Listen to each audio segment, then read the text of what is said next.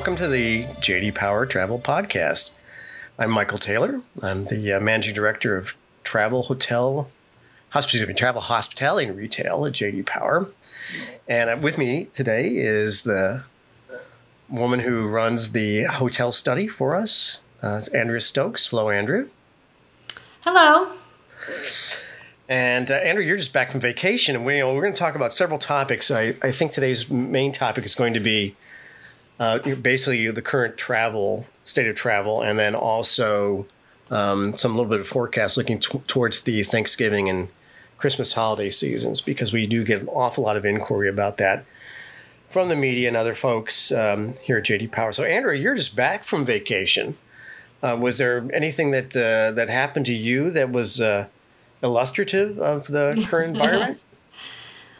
Uh, well, one flight delay. Um, it was a several hour delay, so getting to your hotel at 3 a.m. is not fun, but uh, I guess I suppose we could say that that um, is probably, you know, a, a, very minor problem to have given the, the high demand and the, um, you know, how overtaxed I think the system is right now.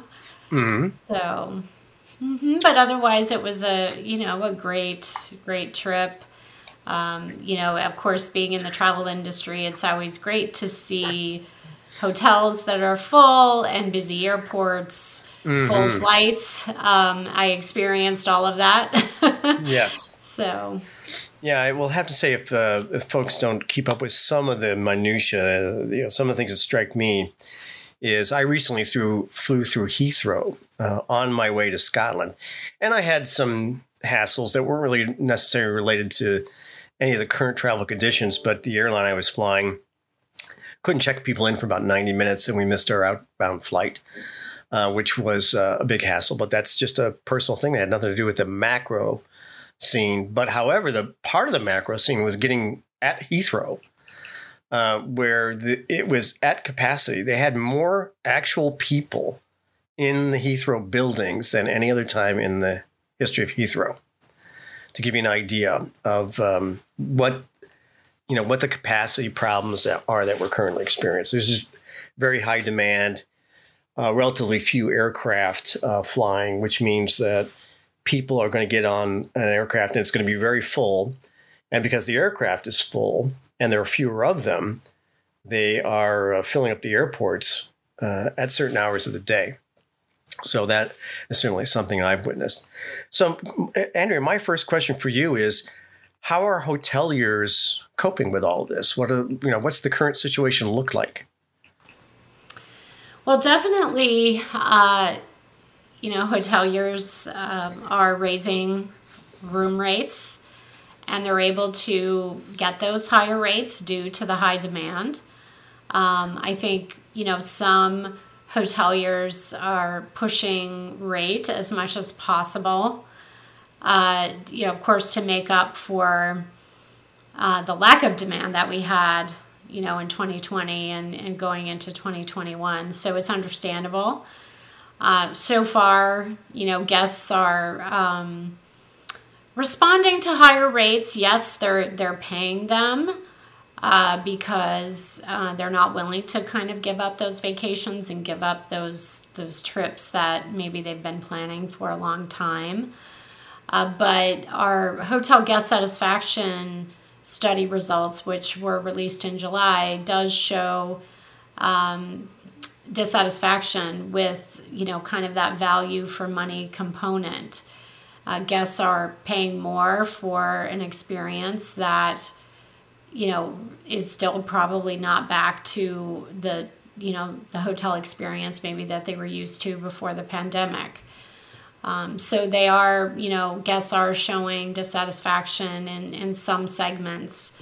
Um, and and that's directly related to kind of those higher room rates uh, that they're paying.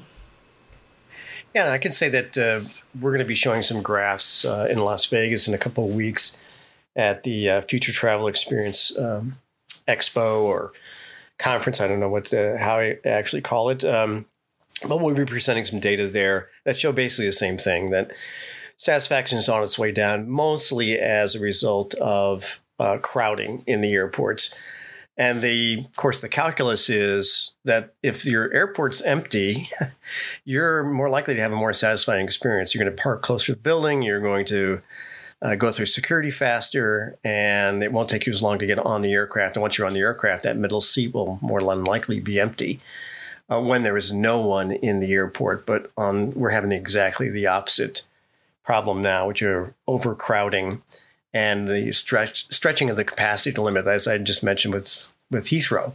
Heathrow is not ex- exactly an exciting place to be when you can't find a seat in a restaurant, which was exactly what we experienced. I think we went to the it was the fifth restaurant that we went to where we'd actually two of us could actually sit down, and that's the current situation.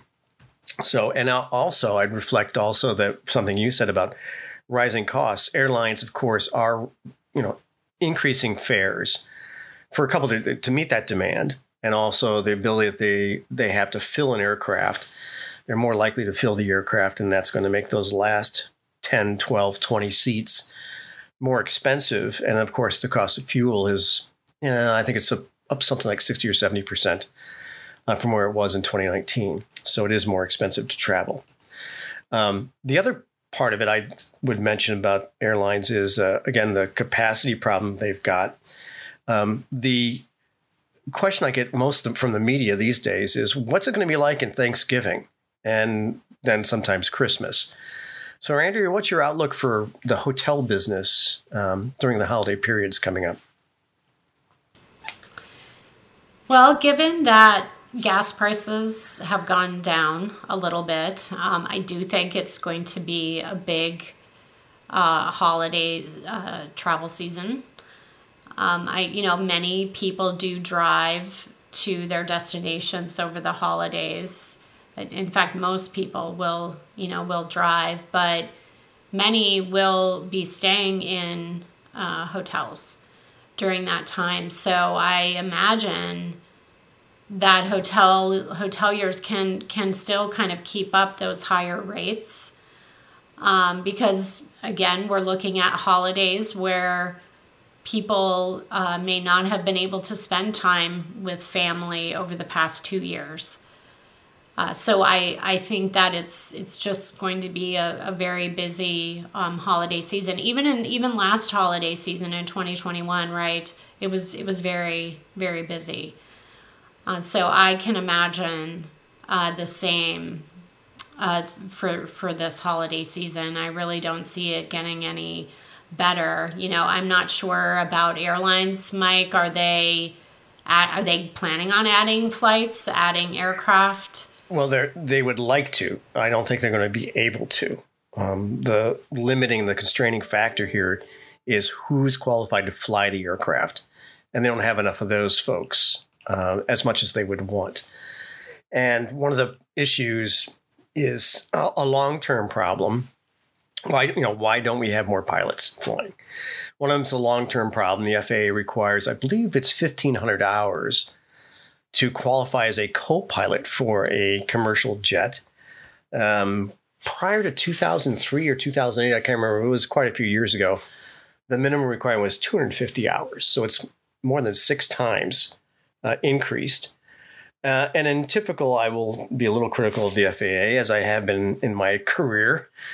Um, it was a response to a small airline crash that happened in upstate New York, uh, Colgan Air, and you, that may ring a bell with some people. But um, it was uh, ascribed to pilot error. So the FAA said, well, let's just increase the number of hours required for someone to qualify to be a pilot, and that'll reduce that pilot error rate.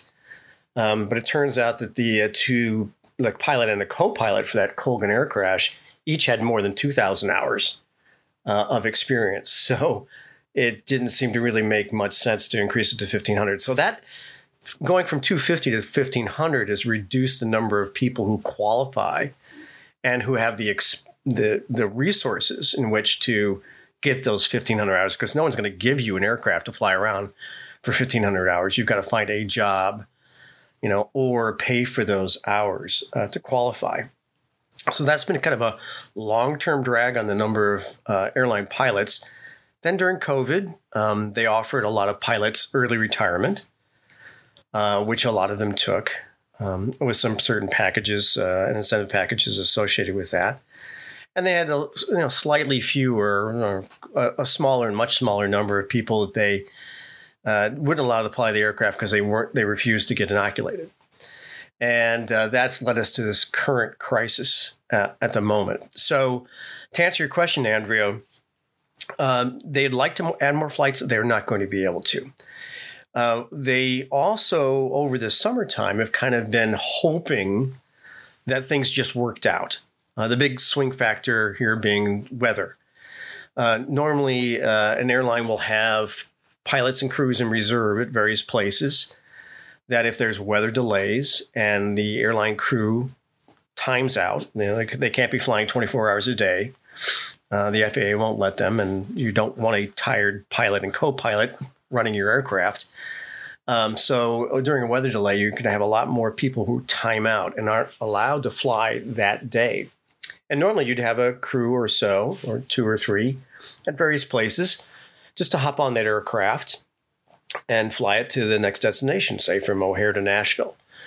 Uh, so uh, they don't have those many people in O'Hare waiting around, if any. They were using those, utilizing those people to actually fly planes that give them revenue. Uh, and then if they don't fly that plane from O'Hare to Nashville, it can't that can't fly from Nashville to New York. And so once you have a weather delay, um, you have an exacerbated problem that rolls across the United States. So I like to say to people who ask about this that you, you know, the, the big swing factors are: is there a storm over Atlanta or Chicago? and those two markets can really affect the entire nation. So, you know, the, what they've learned, however, hopefully they're going to apply it during this holiday season. The airlines, this is, have learned that they just cannot schedule that much. They've got to have some slack in the case that there are weather delays and other unforeseen circumstances that happen and uh, they just won't schedule as many aircraft as they normally would during the holiday period. So it's more likely that you know once you get a ticket, if you haven't booked well in advance, you really should. But once you get a ticket, it's high probability that a flight will you know actually occur. Uh, but you are going to find uh, that it's going to be at 95 to 98 percent load factor, meaning 95 percent to 98 percent of the seats will be filled. And to give you an idea how they've coped with this in various other parts of the world, as I mentioned Heathrow before, Heathrow will have about 10,000 fewer flights over the next uh, several months simply because they just cannot schedule people to fly the aircraft. So if you haven't bought tickets for Thanksgiving, you really should start thinking about it right now. And if you have the wherewithal and the desire, you should be doing the same thing about booking airline tickets for Christmas. So, which brings up the, um, you know, uh, the last topic or uh, continuation of this topic. What does that holiday season look like, Andrea, for, for hotels? Do you think that, you know, how will Christmas look? I mean, let's go really far out to Christmas and New Year's. Um, is you know, are there labor problems that'll still be present? Are they going to get better? Going to get worse um, at the hotels? Yeah, that's a great question. I mean, I think it's it's similar to the airline industry where there are, you know, the labor issues um, are not quickly fixable uh, or easily fixable. Um, you know, hotels obviously are finding they are finding you know workers more than they were a year ago but it's still, you know, definitely not back to normal. Um, you know, depending on the type of property it is, uh, how, you know, how well staffed it is, it will depend. Um, but I, I do think it's a, you know, it's an issue that is not going to be fixed overnight. Um, you know, in terms of the hospitality and, and even the restaurant industries. Yeah, I had a um, some a media person ask me in a TV interview. He says, "Oh, come on, you know, they must have been able to fix this problem by now." And, and my response was, "Well, you've picked the longest term possible problem for the airlines. you know, you can't go out in the street and hire someone to fly a 737. It just that's impossible, and it would be idiotic to put someone who is unqualified in the um, pilot seat. Um, so we're not going to be again. It's a long term problem. It's not going to be fixed anytime soon. And I did have a discussion with uh, Tyson Jominy uh, of JD Power, who has been mentioned before, I believe, on this podcast. Uh, he basically looked at fleet sales and things like that, and other kinds of fleet issues for JD Power. And I was speaking to him about the rental car industry. Um, I've heard from my rental car clients that uh, that they have, as one person put it, well, basically solved our fleet problem. Uh, that we're backed up to you know, about the same number of cars that we had before you know before the pandemic, which uh, I'm I'm not I'm a little sanguine about that, or less than sanguine about the, that statement. Um, however, the rental car prices are going to continue to be high, not as high as they were in the summertime period, um, but they still will remain higher than they were in 2019, simply because, you know, again, we have f- uh, fewer cars, higher demand, um, and it's only going to it's going to be very spotty. It's only going to be in those markets in which there's destinations like I believe uh, you went to Orlando on your last vacation, uh, Andrea. This one of the past week. I think you were in Orlando, weren't you? I was. Yeah, and that uh, did you rent a car down there, or try to rent a car, or was it? No, you- we did not. Um, I I frankly didn't even bother looking at that option, knowing knowing what the issues would be, Yes. especially in a market like Orlando. Yes, right. Um, I you know there there may have been cars available. I just never really looked, but uh, yeah, I I think I was probably afraid to look afraid to Yeah. look at uh, at rental cars, but a car would have come in handy while we were there Mm-hmm. for sure. Um, but we you know we ended up finding alternative transportation. So Well, it's markets like Orlando that are destination markets for leisure travelers. You can have problems, but right, you know, uh, another um, coworker and I, um, Christina Cooley, who runs the retail section of uh, THR, she and I went to Chicago and we rented a very nice uh, car that was only had nine thousand miles on it.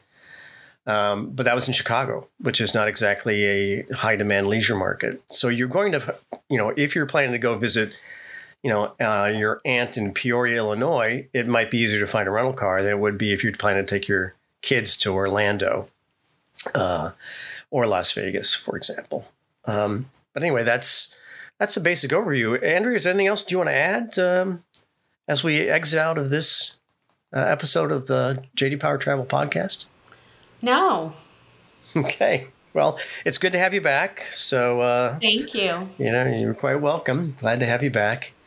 And uh, once again, you've been listening to the JD Power Travel Podcast. And if you'd like to learn more about JD Power, you can go to jdpower.com and click on the upper right hand corner and scroll down to business.